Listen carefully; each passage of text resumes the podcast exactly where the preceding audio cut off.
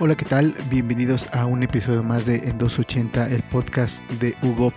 Pues hoy vamos a hablar acerca de los 3.500 millones de dólares. ¿De dónde o por qué estos 3.500 millones de dólares? Bueno, eh, pues el gobierno de Singapur, eh, convencido de que estamos llegando a la nueva digitalidad, eh, en contraposición a lo que se ha venido llamando la nueva normalidad, pues eh, encuentra que la población ha adoptado de una manera fuerte eh, las actividades sociales, académicas, económicas y culturales a través de las tecnologías de la información y comunicaciones.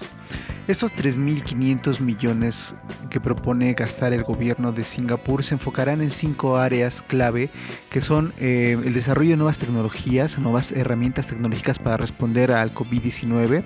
el desarrollo de servicios digitales enfocados hacia ciudadanos y empresas,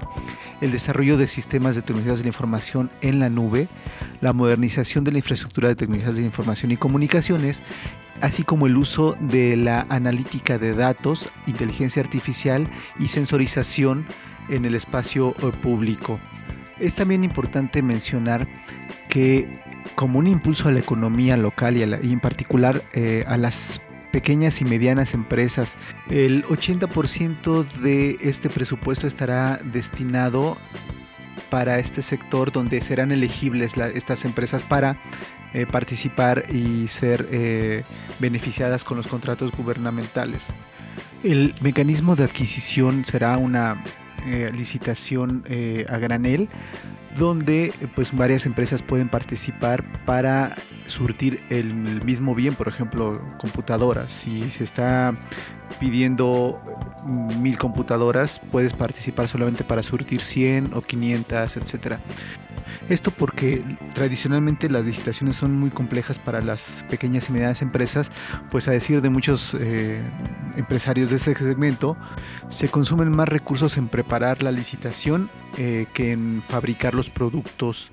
que se van a, surtir eh, para el gobierno en esta materia. dice el director ejecutivo de GovTech de allá de Singapur, Kok Pinson, que el brote del COVID-19 ha ilustrado la importancia de la digitalización, así como la necesidad de acelerarla eh, dentro del sector público. Además, indica que eh, este proyecto para impulsar la participación de pequeñas y medianas empresas en la proveeduría de productos y servicios, pues ayuda obviamente a impulsar la economía local, además de hacer que Singapur se vuelva una nación inteligente eh, donde la digitalización sea clave para la mejora en el bienestar de sus ciudadanos, por supuesto. Eh, pues con estas medidas que está abordando un gobierno como Singapur, eh, vemos varios puntos. Uno, que la pandemia, la cuarentena, el confinamiento nos ha llevado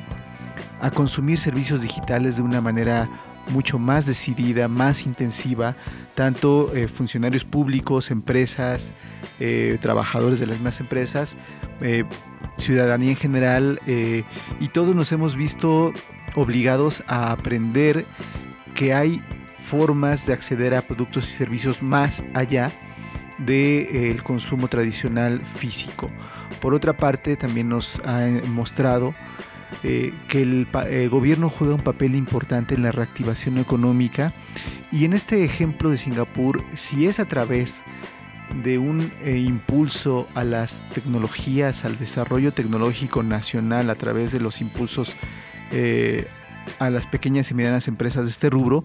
pues es mucho mejor, es más redondo el, tema económico. Entonces, eh, pues ustedes qué opinan, como siempre están las redes sociales para que comenten con nosotros, además de nuestros tradicionales canales pues nos escuchamos muy pronto en un episodio más de En 280, el podcast de Hugo.